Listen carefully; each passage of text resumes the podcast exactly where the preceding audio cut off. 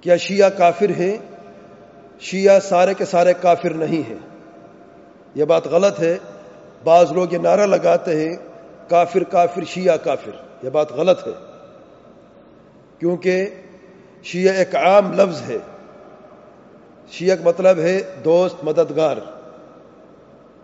اور سیدنا علی کے دوست، مددگار اس وقت بعض صحابہ بھی تھے، تابعین بھی تھے۔ اہل سنت میں سے۔ اہل بدعت تو الگ تھے، لیکن سیدنا علی رضی عنہ کے ساتھ اہل حق تھے، صحابہ بھی تھے۔ تو ان کو بھی شیعہ کہا گیا ہے۔